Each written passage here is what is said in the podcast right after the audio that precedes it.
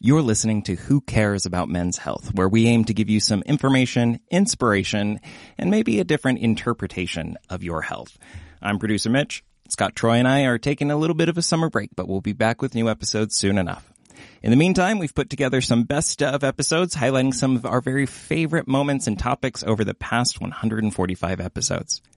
Last week, we shared a bunch of what we like to call tools for your mental health toolbox. Simple mental strategies and techniques to minimize your stress, be a little more present in your own life, and it could be a great first step towards improving your mental health. Today, we're going to dive a little bit deeper into some of the most common mental health conditions people face. According to the CDC, more than one in five U.S. adults live with a mental illness. And many of these people, particularly men, may not even be aware that they have a condition. Dr. Scott Langenecker is a professor of psychiatry who specializes in anxiety and mood disorders. And on our show, his everyman approach to mental health makes it so easy to understand, especially for folks like me. And he has shared some of the most impactful analogies for mental health that I have ever heard. And as someone who lacks some foundation of knowing my own emotional health, his explanations and perspectives have been pivotal to improving my own situation. So to start, let's dive in with the most common mental health condition, anxiety. It is so common that over 40 million Americans a year are struggling with it. And as one of them, I personally have been dealing with anxiety for years. So on episode 113, Anxiety, the Tiger of the Mind, Dr. Langenecker explains what anxiety is and why it can be so hard to manage. I think I'd like to start out with this um, concept of pain. So, you know, why do we tell uh, kids when they're young not to put their hand on the stove, right? Why do we have pain receptors in our hands? It actually keeps us from harming ourselves. And so mm-hmm. anxiety at its core is uh, a danger warning system in your brain and it turns out it's a pretty old system, like it developed a long time ago. Um, many animals have anxiety. We humans have anxiety. It's not really a fine tuned system. Uh, sure. and so it's pretty easy for it to go a little bit awry. And when you say old, it's like pre caveman. We're talking like way down the line in the evolutionary um, like line or what? It, it, depends who you ask, but you know, if okay. you ask somebody who likes to be contrary, they will say an amoeba, uh, can have anxiety because it can move, wow, really? it can move toward or away something, uh, based upon the danger of that object to the amoeba. Now, obviously that's a bit of hyperbole. Uh, we like sure. to think of anxiety as having a little bit more sophistication than that. Um, but that's sort of at the far end of the spectrum and what we think of anxiety as moving toward or away, uh, things that may be dangerous to us. Is anxiety an emotion or is it like a biological response? I would, I would opt for a biological system or a biological hmm. response hmm. that can lead to a host of emotions. Most often when we think of anxiety, we think of it going along with the emotion of fear. Um, mm-hmm. but there's other emotions that can come with it, like excitement or anger, disappointment, um, disgust. Uh, it doesn't have to be that specific. Before we started the interview, you mentioned that you kind of like to think about anxiety as the tiger of the mind. Yeah. Uh, do you want to explain that a little bit to me? That just sounds, that sounds very sure. exciting and interesting. Sure. This is the way that I make, uh, anxiety real for patients of all ages, but you know, it's really helpful for talking with kids too, because kids have lots of fears. Uh, some of them are useful, some of them not so useful. As we move into adulthood, we get better at managing them by and large, uh, not always. Uh, so when I think of tigers of the mind, I think of what is the evolutionary purpose of anxiety? And the evolutionary purpose of anxiety was literally to keep us from uh, eating that poison mushroom, from going out in, you know, in the dark and being eaten by tigers. And so anxiety was a good thing, right? It, it made us cautious. Uh, it made us think rather than feel. Uh, and those people who were more cautious and did the thinking rather than the acting, uh, impulsively are the ones who passed their genes onto their, onto their kids. So anxiety is, has been preserved and I would say even strengthened as we've, as we've evolved.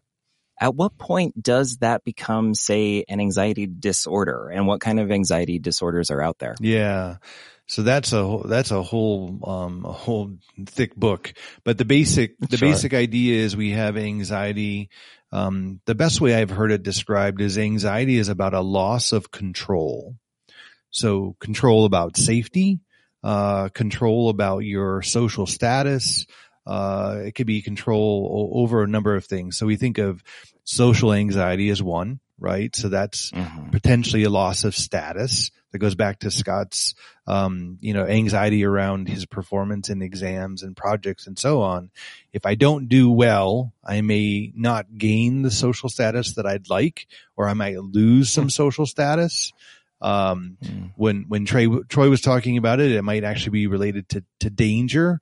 Uh, if I don't find a way to manage, you know, the anxiety there, there might be some danger, uh, to me. And then we have, you know, sort of fe- fears, phobias, uh, of various things. Um, the generalized anxiety that you, uh, referred mm-hmm. to, um, before, Mitch, is kind of, I'm, I'm going to use the word unsettled, right? Uh, sure. unsettled. Like things don't seem to be settled often and your brain is constantly looking for why? Why are things not feeling mm-hmm. settled? And so it becomes generalized and you're kind of just looking, you know, you're looking for the, for the monster under the bed, even when the bed's not there. That's what your brain's doing to you when you have, you know, sort of more of a generalized anxiety. That's just a couple. Um, there, there's more complicated ones around trauma, uh, and obsessions. And I think, you know, just in the interest of time, let's, let's get past those for now. And while everyone experiences a bit of acute anxiety occasionally in one way or another, for some people like myself, I've been dealing with one of these more severe or chronic conditions Scott mentioned. I shared a little bit about my own situation and Scott gave his own non-therapist therapist perspective on anxiety disorders and how to identify if your anxiety may be something you need some professional help with my generalized anxiety may be connected to some, maybe some childhood trauma. It might be connected to some, you know, instability in my life for a long period of time when I was jumping from job to job, doing freelance stuff, et cetera, whatever. But he, he, he explained it to me in, in generalized, my particular case that just, I'm like, I'm super duper sensitive, right? Like my whole system is so, is constantly searching for what is danger and it is starting to create danger where there is none, right? And it would be everything from like, uh, Scott would end an email with a period rather than like a smiley face. And I would just be like, Oh, Scott hates me. He's going to fire wow. me. Like, what am I going to do? No, it's, it's real. Period should it's be banned from sentences. And so it was that kind of stuff. And it's been really interesting kind of viewing it from that side, right? It's not, Hey, you're not crazy. You're just because of one reason or another, your system is hyper wired and very responsive to these things. It's trying to protect yourself. And that gave me kind of a different, I guess, appreciation yeah. for, for what I was experiencing. One, one way to think about it is our, our DNA is super complex and it's designed to create variability. And so if you think of like trying to find the sweet spot, uh, for anxiety, our DNA is actually going a little bit high sometimes and a little bit low sometimes. And unfortunately, you know, you and, and I, uh, actually end up a little bit high on that scale. Um, sure. and you know, the, the, the, the non-therapist therapist advice here is the biggest part of, of managing it is actually just calling it what it is. Like I'm high on the scale. And that has been, for me at least, like one of the biggest changes because it's just like, I, I'm finally able to be like, no, you're not scared. Like the, your body is over, overcompensating, right? Like you are, this is where you're at. Calm down. Like the higher brain can like kind of talk me down a little bit, yeah. which I appreciate. And the trick then is, you know, if your, if your system is super sensitive, um, you know, if we just think about like tests, uh, you know, there's false positives, false negatives, true positives and true negatives. If your system is super sensitive, you're going to end up with a lot more false positives which means you're going to feel sure. anxious when there actually is absolutely no reason why you should feel anxious. The big grab bag category we use is, um, does it affect your functioning in your life? So for sure. example, if I have social anxiety and therefore I can no longer go on a podcast because I'm afraid people are going to, you know, send me hate mail. That's where it moves into, oh boy, that's, that's, you know, leading to some dysfunction if it makes me uncomfortable and I do it anyway, that's sort of in a, you know, a gray category. Um, if I have, you know, a fear of fire in my house and so I'm constantly checking the, the smoke alarms and making sure that the oven's off and it takes me an hour or two a day to go through those loops, you know, 17 times in the morning, five times at lunch wow. and five times before I go to bed that's moving into a dysfunctional, um, a dysfunctional area. So when we talk about anxiety and dysfunction, we say, well, does it, does it change the way you pursue your goals? Does it prevent you from pursuing your goals? And, and when it does, then, then it's time, time to get some help. But there's, there's a darker side to it as well, which is people who have experienced adversity and trauma their brain is actually changing and adapting to that. I use the analogy of tigers of the mind because tigers are sneaky and tigers are dangerous. Uh, and you know, there's a, there's a bit of mindfulness we can do with anxiety, but there's also a bit of, Hey, this is a real thing. You went through some real trauma and your brain is changed because of it. And so then what are we going to do next? could um, somebody who's more sensitive or who has had trauma that's experiencing this type of anxiety that sounds exhausting so beyond just you know it impacting the goals that you're trying to achieve does it just mentally wear you out tire you down to a bad place yeah it can so one of the things that i focus on a lot in my therapy with patients is is it affecting your sleep uh, is it affecting your energy level? Um, and is it affecting your mental focus? Uh, so you can run into this situation where people are, they're sleeping, but they're not sleeping well. Um, and they feel like, you know, they go through an entire day every day thinking, I just need to take a nap. Uh, and there's actually some biological reasons for this. If we, if we trigger the stress response over and over and over again, um, that stress response actually loses some of its elasticity. Uh, it loses some of its ability to recover over time. So let me give you, let me give you sort of an example. Uh, we're going back to tigers again. Uh, I find myself, uh, unfortunately in, in a jungle, uh, and there's a tiger there, uh, and there's a huge surge of cortisol that comes through my system to help me, probably unsuccessfully, uh, fight against this tiger. That cortisol surge is um, to to actually assist me in, in getting more strength, um, more agility, um, to to heal faster. Uh, but it's you know it's supposed to last maybe 20, 30 minutes.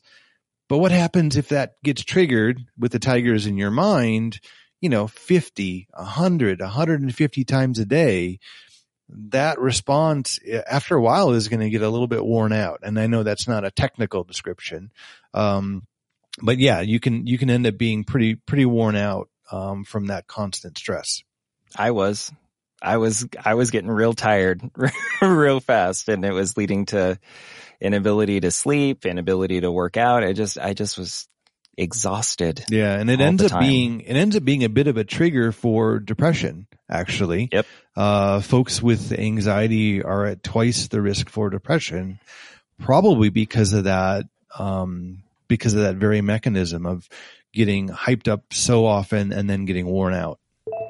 And when it comes to treatment and management of anxiety disorders, talking to a professional and improving your physical health can go a long way. But in some cases, anti-anxiety medications can be extremely helpful. I can tell you from personal experience. Dr. Langenecker took some time to kind of dispel some of the fears that often come around these kinds of mental health drugs and how they can actually be really helpful in your journey to better mental health. Yeah. So this is the really uncomfortable part of this discussion for me. um, in that for most people, anxiety is not something, it's not like an infection, right? You don't treat it and then it goes away. Uh, it's, it's more kind of along the lines of, of diabetes, which is once you have it, you probably have it for life. Uh, and then the question is, how do you manage it? And by manage it, uh, there are things that you can do um, in your life. You know, exercise, mindfulness, um, sleep, uh, sleep hygiene, uh, diet, even uh, things that can help. But for many, uh, or for some, uh, you know, we have to we have to go one one step further and and pursue pursue medication. And that makes, I think, everybody, including myself, uncomfortable, which is, you know, do I have to take these medications for the rest of my life? And it's a, it's an uncomfortable conversation. And so that's why I like to use the analogy of, of diabetes, which is, you know, the medications are there to help balance out your system. You would never say to a diabetic, Hey, uh, let's try, let's try not using the insulin this week. Let's see what happens. Uh, we sure. wouldn't do that. That would be a bad idea. And so for some folks, you know, their anxiety is just at a level right now where medication's a good idea. So I'm actually started taking some anti-anxiety meds last year and it took a little bit to get used to them, but it is night and day for me. Um, it feels like the system is calmed down. It feels like I can actually do some of the mindfulness, you know, kind of activities and cognitive behavioral self-talk type stuff and it's it's gotten significantly better. Um, but it did take me a while to kind of like find a guy like a, a, mental health person and then on top of that to just straight up say hey i think i have anxiety and i think this is impacting my life. So i think um, just kind of to wrap things up a little bit like is there anything that you would want to tell maybe a guy out there who's like maybe I have anxiety. I don't know. Like it, it just, for me, sometimes it feels like, especially with my upbringing and everything, like mental health is like a mystery and a foreign language and the people in it are not me, right? That's the kind of like ideology that kind of comes behind it. Like what would you tell to someone out there that maybe would be curious and what they should do to kind of address the issues. Let's start with a miss right up front. The these medications uh, will help, um, you know, with with titration, with maybe some switching and augmentation. They'll help about sixty percent of folks uh, who have anxiety live um, better, uh, more fulfilling lives. Will, will they make anxiety go away? No, but maybe it takes the edge off a bit. So that's the first thing. Uh, the second thing is it does take a bit of time to figure out the best mix for you. You know, sometimes that's months, uh, hopefully not years. The, the third thing I would point out is that people, you know, there's, there's a bit of machismo here, uh, which is I can do it on my own. I don't need, yep. I don't need medications. Uh, and I get that. I, I hear people when they say that and, and I, I just ask myself a simple question, which is, does it need to be that hard? sure. Yeah. And the answer is no. Right. It doesn't need to be that hard. You, you can take a shortcut. Um, and the shortcut here is actually helping your brain to do what it wants to do anyway, which is to to give you the goods, which is to make your life fulfilling and meaningful and allow you to connect to other people. And if anxiety is getting in the way and medications are worth, worth a shot, they're worth a shot to try out. If you're curious about my experience with mental health medication, I'd highly suggest to check out episode 117. It's complicated. Mitch gets medicated. We have a full discussion with Dr. Scott Langenecker about mental health medications and what sorts of benefits and experiences you can expect. Um, it's a discussion I wish I had heard before I started taking medication. So, moving on to the second most common mental health condition in the U.S., depression. Depression impacts as many as 21 million Americans a year, and if left undiagnosed and untreated, it can lead to some pretty serious disruptions in life and relationships, and in more severe cases, can even be life-threatening. Now we all feel down from time to time, so how are we supposed to even identify if we are depressed in ourselves or in others? On episode 108, The Sneaky Scoundrel of Depression, Dr. Langenecker explains what depression is, how to identify it, and what exactly might cause it. I want to put it in two big categories to start out with. Uh, the first big category is that you, you all alluded to that sort of feeling sad for more than just a day, maybe, maybe a couple of weeks. Um, so that's one big bucket. The other big bucket is, man, I used to really enjoy um, hiking or skiing or running or playing basketball, and now it's kind of like, uh, it just don't, it doesn't give me that jazz anymore. And and it could be one of those things. It could be the other one of the other things. There's another seven symptoms that can be part of it, but those are two the two big ones that sort of tip people off. But if you're not looking forward to things coming up in the future or, you know, you look at your schedule for the day and you're like, this is objectively a good day and I still feel sad.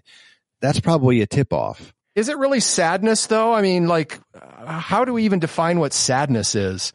Well, that's a great question because I'm not sure men are allowed to feel sad. Oh, okay. Like, can I say that? Anger. Only anger. Scott, you've never felt it, so you wouldn't know. No. right. The eternal Sadness optimist. is Yeah. a man thing.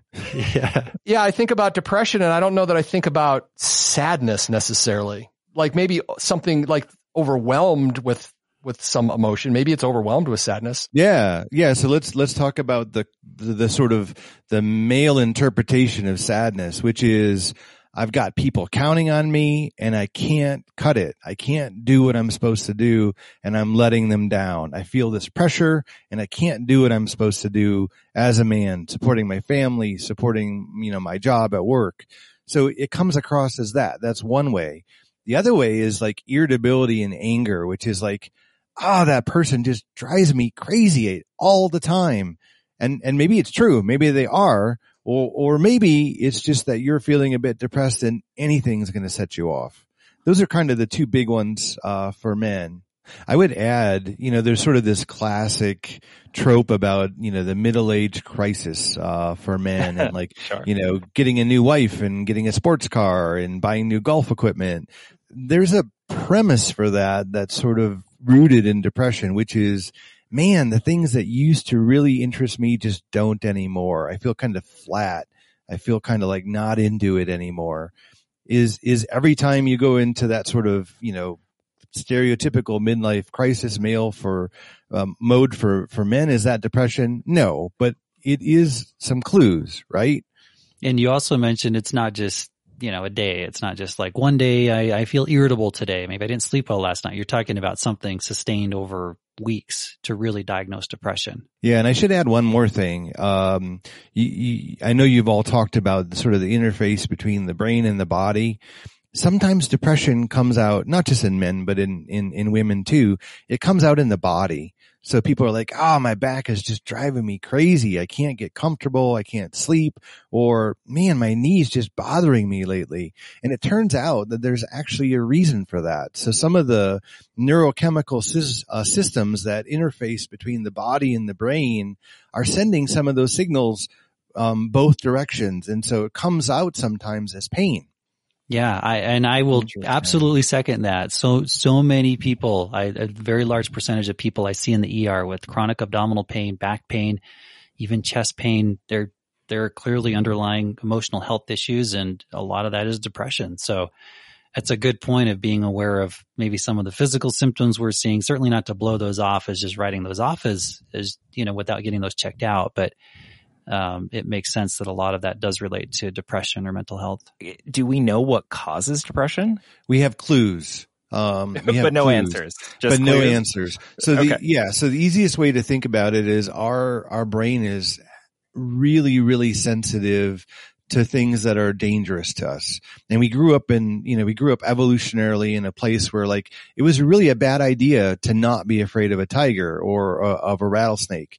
And it was really a bad idea to sort of go wandering out in the dark, um, at night. And so our brains adapted over time so that, you know, for many reasons we would sleep, but also so that we would have a healthy fear uh, of things that could kill us. Well, it turns out in, you know, in, in the United States today, it's a pretty safe place. Part of the evolutionary um, makeup that we had too is that we had to, we had to form small groups to protect each other. And so social connectedness was a super huge important part of, of sort of being healthy and staying, uh, staying alive. And then the final thing is if we got sick, um, we needed a system to sort of keep us um, separated from other people so that we wouldn't necessarily get them sick as well. All of these things are great if you're running around in prehistoric times with, you know, um, saber-tooth tigers and whatever, but it's not super helpful in our environment now. So we have these super sensitive, in-tune systems for detecting danger and stress and so on and sometimes our system gets overreactive um, to these to these triggers in the world. Sometimes, however, uh, we have experiences which I would put in the broad category of not being fair. Um, and if I had a nickel for every time I said to a patient, "Hey, what happened to you was not your fault, and it wasn't fair, and let's see what we can do about it," I would be a very wealthy man, and I wouldn't be talking to you right now. So you're saying that everyone's kind of maybe hardwired to have these kinds of responses. It's not like you're some sort of different. You're not some anomaly if you experience depression. This is where I'm at today after 25 years of studying this. I think that apart from maybe three or four percent of humans, we all have the capability uh, of becoming depressed. And I think that's actually an inherent part of being human. I think it's a good part of being a human. And if you don't have those signals working when things go wrong, people probably won't like you very much. is that that's what you're you're unlikable if you don't can't get depressed? Is that what you're saying? you're unlikable if you don't care about things and don't yeah, care okay. about other people. And it turns okay, out right. if you take that capacity to care and you combine it with bad experiences, a lot of times that's going to end up being maybe not depression, but some sadness, a couple of days of sadness. Mm. So you asked me the question, like what, what is, what is the cause of depression? And that's the segue. The segue is a couple of days of sad to more than a couple of days of sad. Um, I use this term professionally. It, it's perseveration of negative mood. Like what the heck is that? Um, it means that the negative mood doesn't leave no matter how hard you try and shake it. So it brings me back to, you know, Charlie Brown with the rain cloud over his head following him around. that is a beautiful example. And I know that Charles Schulz experienced depression because nobody else would draw that unless they experienced depression and for people that are dealing with severe or chronic depression, where you may feel extremely low and just can't seem to pull yourself out of it, I, I'm here to tell you it's not because you're weak. And Scott agrees. He takes some time to explain that there's a biological and psychological reason that depression can be a saboteur to your health and, frankly, a sneaky, unpleasant fellow we have we have a feedback system from our brain to our body and you sort of think like in depression that system gets jammed up like it, it isn't working the way it's supposed to because like yeah i don't know about any of you i joined the conversation about running late but i don't like to run i hate yeah. running but i love how running makes me feel and if all of yep. a sudden I didn't feel that way after running. It wouldn't take long for me to say, you know what? I don't want to run anymore. Yep. And that's what depression does. So we, you know, we kind of mentioned it before, like depression is this sneaky bastard that takes away the joy from things and then convinces you that that's a good idea. Like, oh, yeah. oh no, I shouldn't seek out joy anymore. That's a great idea. I should just sit in my bed. You're right. So, you know, we as humans, and I don't mean this in a negative way, but we as humans kind of have a lot going on, right? There's a lot of stuff going on in our heads, lots of stuff going on in our lives, and sometimes we just miss it. We miss it in ourselves. We miss it in other people. And, and that's not, not, that's not bad on anybody else. That's just sort of the, the complexity of being a human being. Um, but sometimes it's absolutely the case that you miss it yourself. Uh, absolutely the case that somebody else is like, Hey, um, I noticed that you're a bit off. Like what's going on? And then of course, as a, as a man, um, No, you know, no, our no, first no, response no, is, I'm fine, I'm whoa, no, no, no, no, we're not going there. No, no, no, everything's fine. Yeah. I just rubbed some dirt on it. It's fine. right, right, right, right. Can we say sneaky Scott, or is it just is that what? I don't know. Okay, all right. Why, why sneaky? Why is depression yeah, a sneaky? that- Why? That's what I was about to What is the fact that has, Yeah. what? So, yeah. What's the let me- definition of? let- yeah. So let me, yeah. Um, unpleasant fellow. Um, Oh, let's use okay. the sneaky Oh. unpleasant fellow. yeah, okay, I thought I it meant that. something else. I guess. Okay. um, so in, in, in technical speak, we talk about cognitive distortions, like Mm, how depression changes the way you view the world. You view the world in more black and white terms, like mm. things are all good or they're all bad or um, people are out to get me or uh, things are never going to work out for me. And those cognitive distortions don't really work for a podcast or for actually talking to patients like real humans. And so i've come to think of depression as this sneaky inner voice. Um, so you might remember um, back in the day long ago in cartoons where they had the devil on your shoulder and the angel on your shoulder. Sure. this is kind of the devil on your shoulder saying like, yeah, uh, things are terrible. They're always going to be terrible. And that person is not going to help you, even if you ask them for help. Mm-hmm. Um, and so those kind of, um, cognitive thoughts are happening in the same exact system that does all of your problem solving. And, Sure. and it doesn't take long to figure out, oh, so the, the whole, the same exact system that is doing the problem solving is also distorting my perceptions of the world. That's the trap. That's the sneakiness of depression. it's like a little saboteur. yeah. It is absolutely a saboteur. And then, and then to add insult to injury in depression, I will feel ashamed that my brain is doing this to me on top of that. So we come back to the question of what is depression? Depression is your own brain convincing you that things that are good for you aren't good for you. And for men, depression often goes underdiagnosed and untreated, which can explain why the deaths of despair and suicide rates for men in the US are three to four times more likely than their female counterparts. So why is it that depression is just so hard for us? there's another piece to this. So you take this, um, this maleness of I don't need help. And then you take this sort of cultural belief that, you know, we're doing the Horatio Alger thing and just pulling ourselves up by our bootstraps. And then you take this idea of positive psychology, which is literally rub some dirt on it or rub the dirt off of it. I don't know what it might be. and for somebody who's experiencing depression, that's basically telling them you're an idiot. You can't figure it out. You should have figured it out a long time ago. Why are you such a moron? And, and I'm using really strong language here because that's the saboteur. The saboteur can take really well meaning, Hey, maybe you could try this or often you should do this. And it comes across as I'm incompetent. Um, and I'm making a big deal out of this and you know, I should just get over it. So part of the work with a therapist, honestly and truly, is getting folks to realize that they deserve better. Um, and, and to believe that they deserve better and to do things, um, in the world to actually experience the better. That's how we beat, um, that's how we beat the saboteur.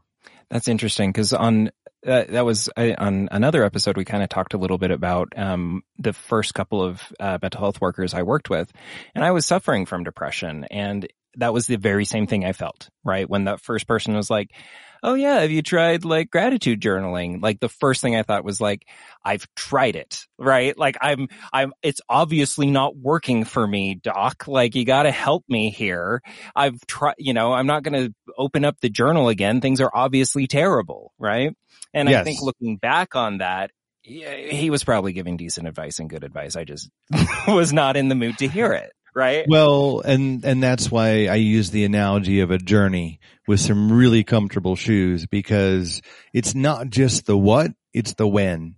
Um, Yeah. and there's a phenomenon in, in depression, the waxing and waning of depression where as a therapist, I wait for windows of opportunity. I don't force windows of opportunity. And that has taken years to hone that skill because if I force it at the wrong time, I'm going to be breaching some of that trust that I worked so hard to build with my client. Again, anxiety and depression are both so common. There's a pretty good chance that you or someone you know has struggled with one of them.